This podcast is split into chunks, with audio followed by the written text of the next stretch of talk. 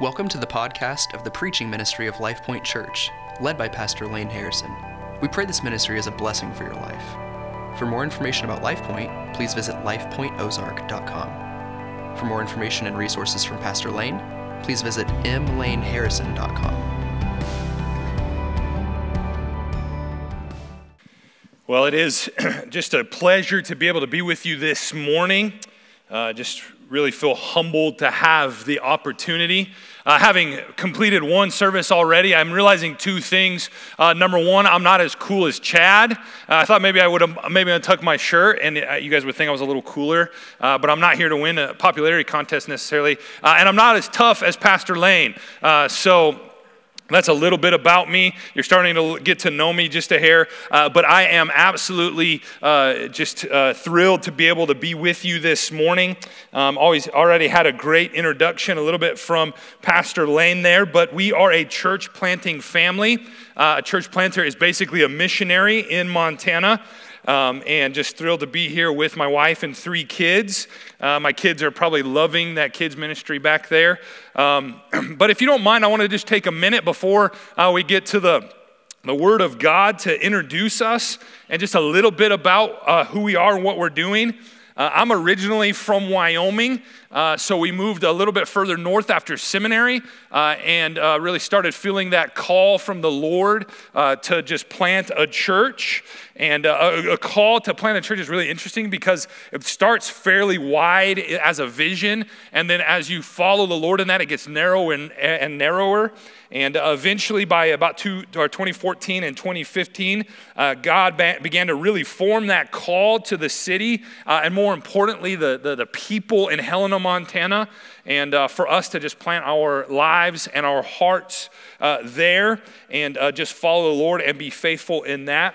Um, and as our preparation continued, uh, and, and as God was revealing the need in Helena to us, uh, we really just started to see this ever expanding uh, population of young families. Uh, so, just a little bit about our church. Uh, we are a, a, young church in the fact of our age, how long we've been around, uh, but also just uh, by, by and large, we're a young congregation. over half our church is kiddos. Our, our kiddos are a big part of that. but just for example, we're having our child dedication coming up, which they're announcing this morning, almost as I speak. but we're gonna, we have six newborns from the last several months uh, at Capstone, uh, us being one of those couples included in that. Um, so we are a young church. Um, and we're just really excited about uh, what God is doing. Uh, one special note that I want to just share right now about this is uh, today's kind of a special day for us. Uh, but uh, on Easter Sunday, uh, six years ago, April 16th, you know how that changes every year. April 16th, which is today, six years ago, we officially launched Capstone Church. So today is our sixth birthday as a church and uh, we're just thrilled about that. And just kind of the cool side note, a story from that. Uh, my, my oldest, Grayson, uh, turned six yesterday.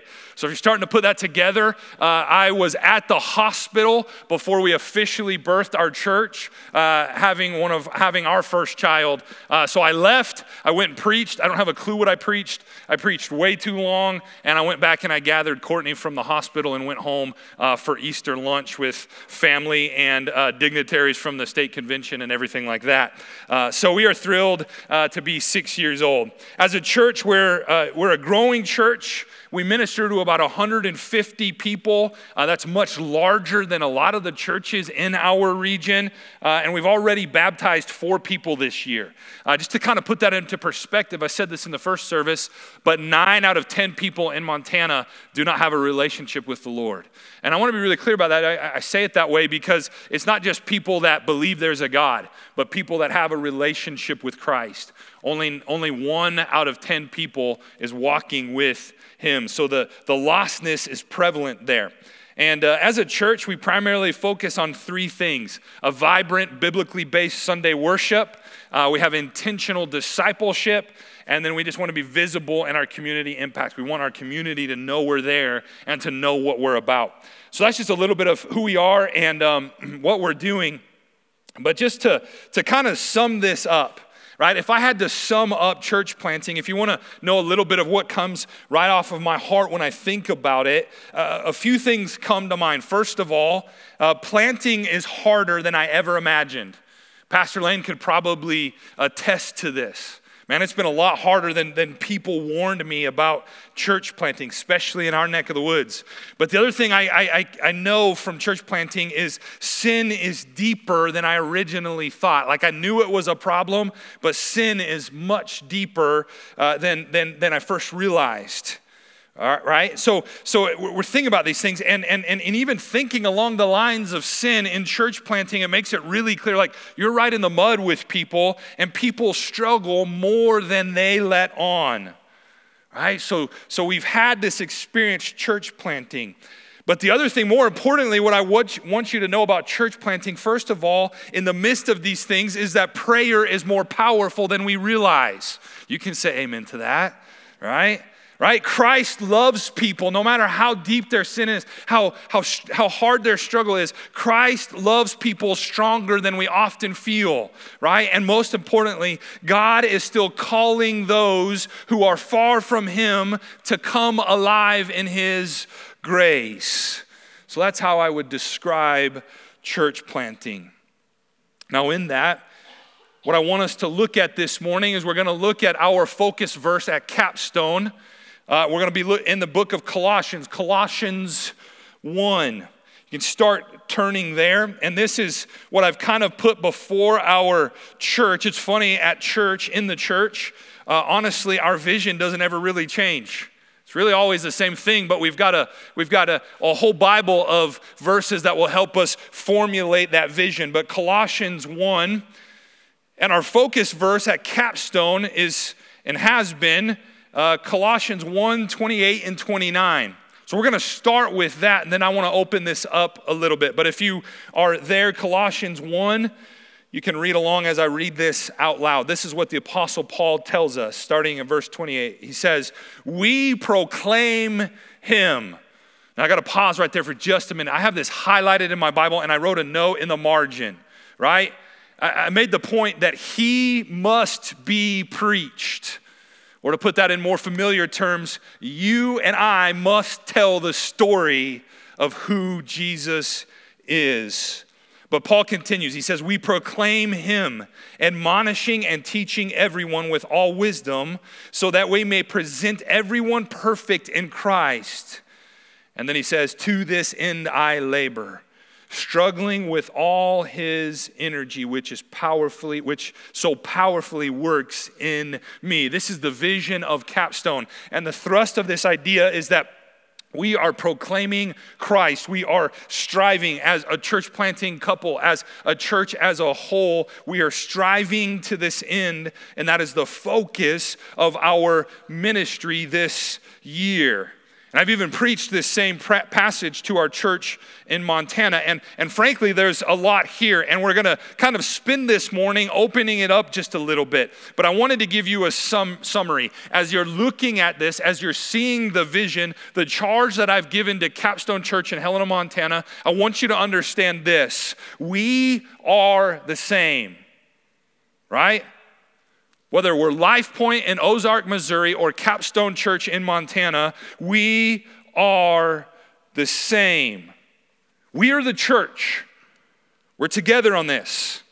And this challenges us in a multitude of ways, right? We get that idea when, when we're looking even at verse 28. It says, Who? Not me, not I, we proclaim him. What I'm saying is, as we're looking at this charge, to be on mission for the Lord, we are in the crosshairs. That's what we're seeing from this passage this morning, right? It challenges us in that way right? Our calling is the same. Our Savior is the same. Our mission is the same. So here's the simple theme I want us to grab a hold of that we're going to take away from this this morning. We together are the church, and therefore we are a saved people and we are a sent people. That's what we're going to see. So now that you have that, let's get after what Paul tells us this morning. Here in Colossians 1, If you look around at this passage in the first part of Colossians 1, it's just a beautiful Christological hymn right? It's probably the most glorious picture of who Jesus is and what he's done in all of Scripture. In fact, I'll give you a little side charge this morning. If you want to ma- uh, memorize one chapter of the Bible, if you haven't done that before, you're like, man, that's a lot. But it's an awesome thing if you do it.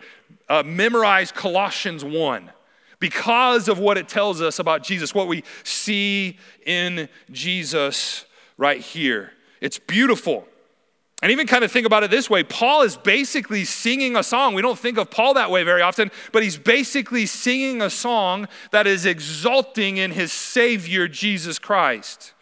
Right? And without really taking the time to dive into this, I'm fighting every urge as a preacher uh, to not go 20 minutes too long and really dive into this because this is a whole awesome sermon in its own right. But, but without going there, here's the point Christ should not just be prominent but he should be preeminent in our lives. I know those are big words. Again, I could preach on this all morning, but the point is this Jesus and what he does in our lives isn't just one of the good things that we have, he is the best thing. He is the only thing. He's not just a prominent thing, he is the, the top thing, the preeminent thing. That's what Paul is setting this up with. He's exalting in who Christ is. Another way to say this is us as the church, with us as the, the in the crosshairs for Paul right here. Christ is the blazing center of anything that we should be or we should be doing. Right? The, this motivation brings us back to our text this morning. And what we're going to do is I want us to pick up in verse 21 and see how Paul is going to walk us through this vision that I've not only laid out for Capstone this year, but I'm starting to lay out for you this morning. So, back to verse 21. Look at verse 21 and see how Paul is going to open up our points this morning. He starts, he says, Once you were alienated from God and were enemies in your minds because of your evil behavior. But now he has reconciled you by Christ's physical body through death to present you holy in his sight without blemish and free from accusation. If you continue in your faith, established and firm, not moved from the hope held out in the gospel. This is the gospel that you heard and that has been proclaimed to every creature under heaven, and of which I, Paul, have become a servant. Paul makes it really simple for us. He says it right here. In that verse 20, 23, he says, This is the gospel. He's laying out the gospel. He's painting the picture of what the gospel is. And this is such a great text. So meaningful, so many meaningful ideas here. But let's take this kind of one verse at a time, right? Start by noticing verse 21 again. Notice how he starts. Right? He does this fairly often and he talks in the past tense, but he says, Once you were alienated right? Paul does this. He starts with the bad. He kind of sets us up. He's saying, hey, this is how it was. And right here, we need to remember this is a, a letter to a group of believers, right? The, the church at Colossae. But what's also important about these letters, the way they function even back then, is they, they circulated, and they've circulated so much they've come down to us throughout the ages. So it's also a letter to us. And what Paul's doing in starting this way is he's reminding them no, in fact, I would say he's actually giving them a vision of who they were. And more importantly, he's going to move on to what the gospel has done in their lives. That fact of the past tense is important. Right? He's saying that their former condition was desperate. He's saying you were alienated. He's saying that same thing to us. We were far removed from everything good that is in God. Right? And this is such an interesting idea. Verse 21, he always he uses another word too. He uses the word enemy, right?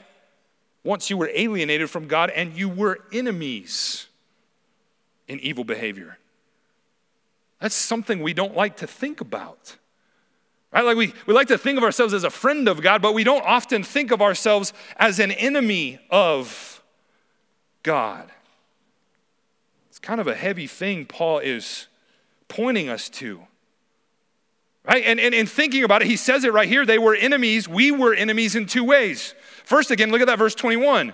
He says, first, in their minds, they were opposed to God. That means in their thinking, and we could even kind of add our heart to that. Before Christ, in our minds, in our hearts, we are enemies with God. We willingly assume an anti God posture. The Colossians were doing it right here. But notice what he also includes here. Not only were they enemies in thought, but also in their deeds. Right? He says, because of your evil behavior. Right? So he's kind of including both aspects to show that it wasn't just one little part of this or a, a, a little bit of the way. He's saying they didn't just wrongly think against God as an enemy, but we acted wrongly too, right? In the former condition, right, the, the possibility of reconciliation, that is a right relationship with God, really seemed remote. I like how one commentator puts it. He says the Colossians were once continuously and persistently out of harmony with God. That's what he means when he says that we were enemies of God. But look at what happens next. Continue to read. I love when we're looking through scripture the but gods. Look at verse 22. Paul says this great. He says, But now he has reconciled you by Christ physical body through death to present you holy in his height, without blemish and free from accusation. Again, remember what Paul told us he's teaching us, right? He's showing us the gospel, right? He's saying God's answer to alienation, God's answer to us being enemies is reconciliation, and it's a reconciliation on the cross, right? Easter was last weekend, amen? Right? We celebrate that reconciliation and what He's done for us. This is huge. I want to be really clear about this. God didn't just come and meet us halfway, God doesn't do halvesies with us. It's not like we kind of clean up our act a little bit, like we clean up our thought process, we clean up our, our actions a little bit, and then we kind of meet God part way. No, he's saying God came all the way. The gospel means that he came to us as enemies. When we were unlovely, he loved us to make us lovely. And that picture is amazing. That is the gospel, right? That's God's answer to us being far from him. So now, like the Colossians, if we are in Christ, our new condition, our gospel condition, is one of reconciliation. We owe our salvation to the initiative of God. I love the phrase, Jesus died for a race of failures and rebels. Yeah, I just called you a failure and a rebel, right? Of failures and rebels to offer, offer them a chance to become his allies. Jesus has brought us from death to life. He saves us. That is the gospel. So, right here, the thing I want us to take away from just this first part is that we live as a saved people, confident of what Christ has done. We're talking about mission, we're talking about vision, right? And the first part of this is we live as a saved people, and our confidence comes from that. Right? We need to regularly remember the fact of the gospel. And here's, here's why. If we don't remember this story in our lives, how we were like the Colossians, if we don't continue to come back to the gospel, we might get confused on what actually saves us.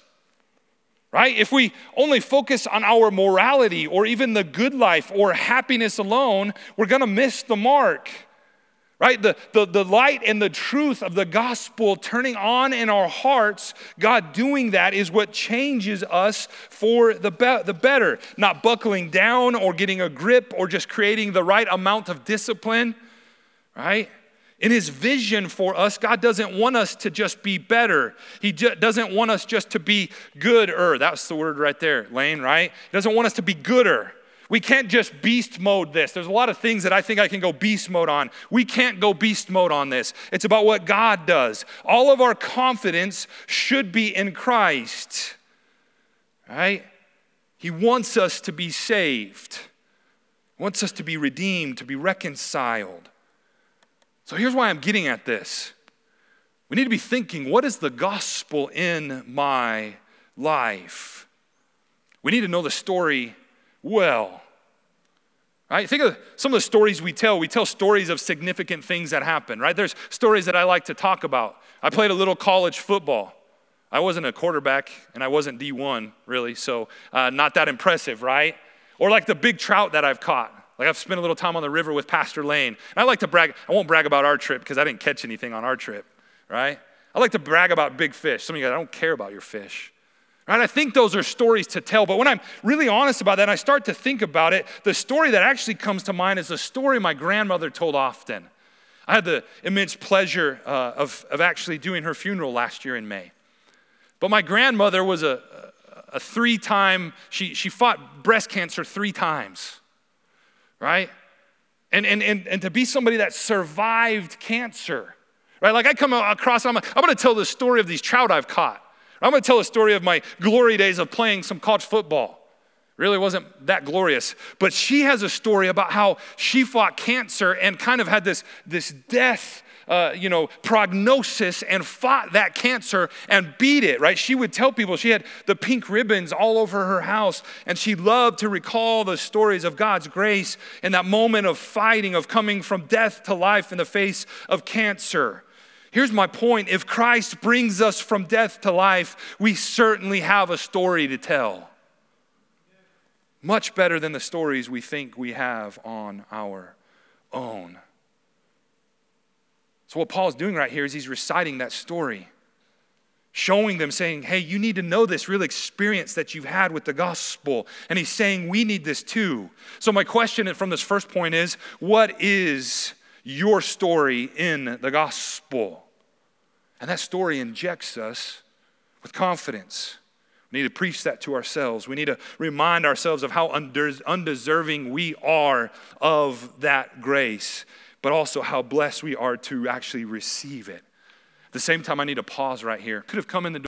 I want to be really clear this morning. You could have come in the door this morning, and I know we're at church, but you could have come in the door this morning, and you might, might be thinking, well, I don't really have that story. I don't have the story of a reconciliation, of, of God's grace coming into my life. And I would say the reason that you might not have that story is you've maybe never came to that point where you've surrendered your life to Him. That's what Scripture tells us to do, right? We accept by faith that grace that God has given you. So, just simply right here, what I want to say is, is if you need to come find me, if you don't have that story, if you need to come find me, if you need to come find Pastor Lane or one of the other pastors here this morning, and you want to figure out what that story is in your life, we'll sit down and walk you through what that looks like. But I want to just offer that invitation to you. Figure out what that story is. And if you have that story, you've got to rehearse that to yourself and remember it and be ready to share it. But from here, Paul now addresses the Colossians' responsibility, right? And that's the second thing we need to see right here. So, the second thing I want us to take away from this is because we are a saved people, we are a sent people. What I'm saying in this is that God, God's vision is that we would do something with our faith. We must go with the gospel. We must do something with that story. We must be active with it. When I think of being active, that activation, right? I think of uh, baked goods, kind of going back to my grandmother, right? Anybody else love baked goods? You can say amen right there. Yeah. I love me some baked goods. Well, at Christmas time, uh, all the ladies in the house went to do, I think they went to get a pedicure or something, so they weren't in the house. And me and my dad were, me and my dad and brother were left to raise the, the roll, let them raise, rise, raise the rolls for Christmas dinner. Uh, let me just be honest, I don't, I'm not an expert at raising rolls, but we were left to do that, right? Right? You know how it does it with yeast and everything. But something we messed up by the time those things were supposed to be raised, my wife can attest to it. We no longer had a bunch of separate rolls, we had one big loaf in the pan. We did something wrong with raising those rolls. But how does that work? Right? It's yeast. Usually that's what makes baked goods rise. And what's the key with yeast? It's an activation. Right, there's two things that I've I had to Google it to figure it out, but there's two things that make yeast rise, right? It's warmth and sugar. When that yeast gets in there and gets going on that stuff, it is activated. It does what it's supposed to do. It's an active yeast. I share this story because I think Paul is saying that gospel in your life needs to activate some action and get you going, right? He uses his own ministry as an example, right? He says there's an effect to Christ's gospel in your life Look how he describes it, verse 24. Now I rejoice in what was suffered for you, and I fill up in my flesh what is still lacking in regard to Christ's afflictions for the sake of his body, which is the church. He's saying it's been activated, There's, it's doing something, and he rejoices in it. But there's some effects from that activation. The first effect of his ministry is kind of a sub point for this second point. And the thing we see right here that he's telling us is that saved people suffer for Christ. What this means is it's hard work. It's not easy in serving Christ in this way. Think more along the lines of struggling, striving. Church planting has not been easy, right? And it's a struggle first because of our own reluctance to let Christ change us and shape us. Anybody kind of struggle with Christ sometimes? The Lord making you into who you need to be? Right? That's the first reason it's a struggle right? But Paul also suffered because it was hard to convince people of the truth of their need for the gospel. People, again, are naturally enemies to this, right? The world is naturally opposed to the good news of Christ. But he uses an interesting phrase here. He says, I fill up in my flesh what is still lacking in regard to Christ's afflictions. It's not as if Paul somehow makes up for Christ or completes his work. Rather, he's saying, He took the blows for my sin and I will take the blows for his witness. It's a way of saying that he identifies in his work with Christ, right? But here it kind of poses the question for us what if following Christ, what if going with the gospel being sent is never hard? I'm not saying you go look for some struggle and some hard things, but what if it's never hard? Right? See, I think this tells us something. Following Christ closely will at times prove difficult only because Christ himself pursued and is pursuing the most difficult people and circumstances. That's why it might be a struggle. But then this adds to the next part. Not only will saved people suffer, but saved people, as they're activated, will serve people with the gospel. Look at verses 24 and 25 again. It says, Now I rejoice in that what was surrendered for you. He continues on, verse 25 I have become its servant by the commission God gave me to present to you the word of God in its fullness, right? He's using that word servant there. And let me remind you, Jesus died for a race of rebels to offer them a chance to become his allies. Right? We are sent to share this glorious truth with others, to serve them with this truth. Some versions even say minister. But don't be confused. Serving Christ is not an optional action, right? And as we're thinking about this, there's really two people that we serve with the gospel, that we seek to do uh, this with. First of all, is lost people, people who are far from God. And the other ones are people in the church. We serve one another with the truth of the gospel. So, saving people, our, our sent people are suffering for Christ and uh, serve for Christ. But from here, 27, verse 27 sums this up. He says, To them, God has chosen to make known among the, the Gentiles the glorious riches of his mystery, which is Christ in you, the hope of glory. This is the kicker for this vision. Christ lives with any, within anyone who follows him. He is our only hope of glory. And what is this glory? So think about it God's glory is actually kind of impossible to define. Uh, it's kind of hard to put words to. But here's what I kind of think Paul is saying right here. In one way, he's saying, You and I cannot grab glory for ourselves. All right, so as I, as I start to kind of land this plane, I, I want to think about it this way. I don't know if you know some history about Montana, but, but Butte is just down the road from Helena. And Butte is where Evel Knievel is from right? The, the, the daredevil, the rebel, the, the, the motorcycle jumping, right? I, I looked this up a little bit. He jumped buses, he jumped snakes. I think he tried to jump sharks, right? He jumped the Snake Canyon or attempted to, right? But we're talking about this idea of glory, and Evel Knievel was really quite a glory seeker. And there's two quotes that I think really paint the picture. The first from Evel Knievel himself right? You don't have to write this down. It's probably not a good uh, quote to remember from the sermon this morning, but this is what he said Bones heal, chicks dig scars, pain is temporary, and glory is forever, right? Evel Knievel was trying to grab his own glory. Almost seems a little bit opposite of what Paul is sharing with us right here. But then the theologians at the History Channel actually kind of caught a pretty good little nugget about Evel Knievel, and it's more theologically uh, in depth than they probably realized. But the History Channel said this about Evel Knievel. They said, Daredevil motorcyclist Evel Knievel, the godfather of extreme sports, struggled for much of his career, hear this, with an internal con- conflict staying rich and famous versus staying alive. Right? I read that, and that is ironically what I think we face when it comes to our own glory. Right? Trying to be rich, rich and famous and really holding on to where the true life comes from in Christ Jesus. So, what I'm saying is there's a constant struggle between my glory and my having life but Christ in us obtains for us the glory we can never obtain on our own. So when we're talking about vision, this again is the blazing center of uh, any vision that we have. That object is Christ, right? Deeper, more loving, more satisfying, longer lasting than any glory we gain for ourselves. Everything you and my heart could ever long for, for forever is caught up in Christ. We are sent, we suffer, we serve for the glory of Him and not of us. So I just want to finish with this idea. You've probably heard it before, but missions exist where worship doesn't. Missions exist where people's hearts don't experience the glory of the gospel.